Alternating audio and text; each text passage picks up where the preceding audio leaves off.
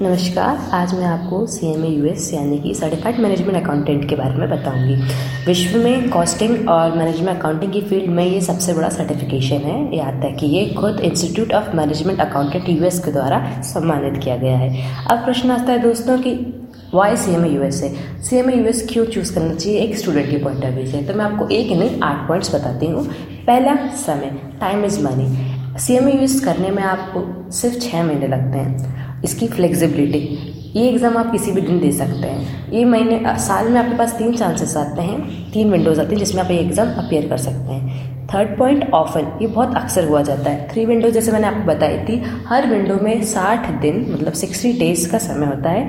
ये विंडोज़ तीन कब कब ओपन होती हैं? एक फ़र्स्ट जैन से जनवरी से फरवरी की एंडिंग तक, दूसरी एक मई से जून तक, और तीसरी होती है एक सितंबर से अक्टूबर एंडिंग तक। ये पेपर चौथा मैं बताऊँगी इसमें सिर्फ़ दो पेपर होते हैं। यदि अपन किसी भी इंडियन क्वालिफिकेशन से कंपेयर करें, जिसमें बीस बीस पेपर होते हैं तो इसमें कंपेयर करने पे सिर्फ़ दो पेपर होते हैं, जिसमें हंड्रेड एम और दो ऐसे टाइप क्वेश्चन आते हैं।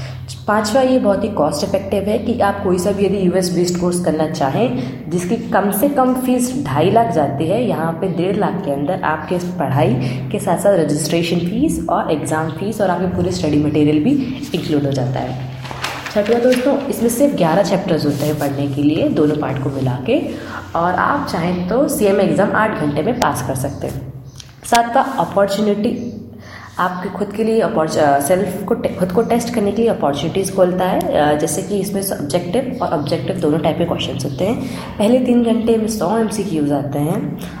जिसके यदि आपने 50 परसेंट पास कर लिया तो आपका अगले एक घंटे की विंडो ओपन होती है, जिसमें दो ऐसे टाइप क्वेश्चन होते हैं, जिसमें अंदर 10 से 11 सब्जेक्टिव क्वेश्चन होते हैं। चार घंटे में आपका एक पार्ट कंप्लीट हो सकता है। जैसे कि मैंने कहा था, आप आठ घंटे में, यानी कि चार घंटा पार्ट वन और चार घंटा पार्ट टू में आप अपना सी एम यू एस बन सकते हैं।